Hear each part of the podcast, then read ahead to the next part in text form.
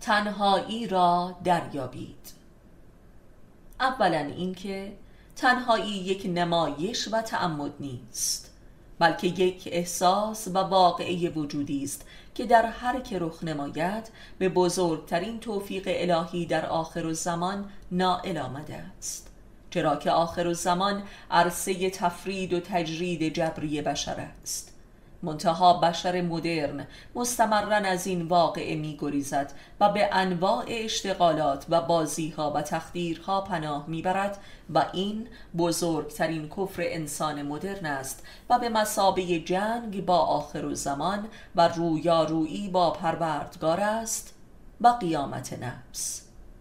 پس این قیامت را دریابید. قبل از آن که آن قیامت کبرا فرا رسد تا بتوانید در حضور خداوند دوام آورید و در جرگه کسانی نباشید که از فرط خجالت خود را با صورت در آتش دوزخ سرنگون می کنند و می‌گویند ای کاش اصلا خلق نشده بودیم بشر مدرن هیچ عذابی نمی کشد الا در گریز از این تنهایی که عین گریز از رویارویی با خداست که همان رویارویی با خیشتن خیش می باشد.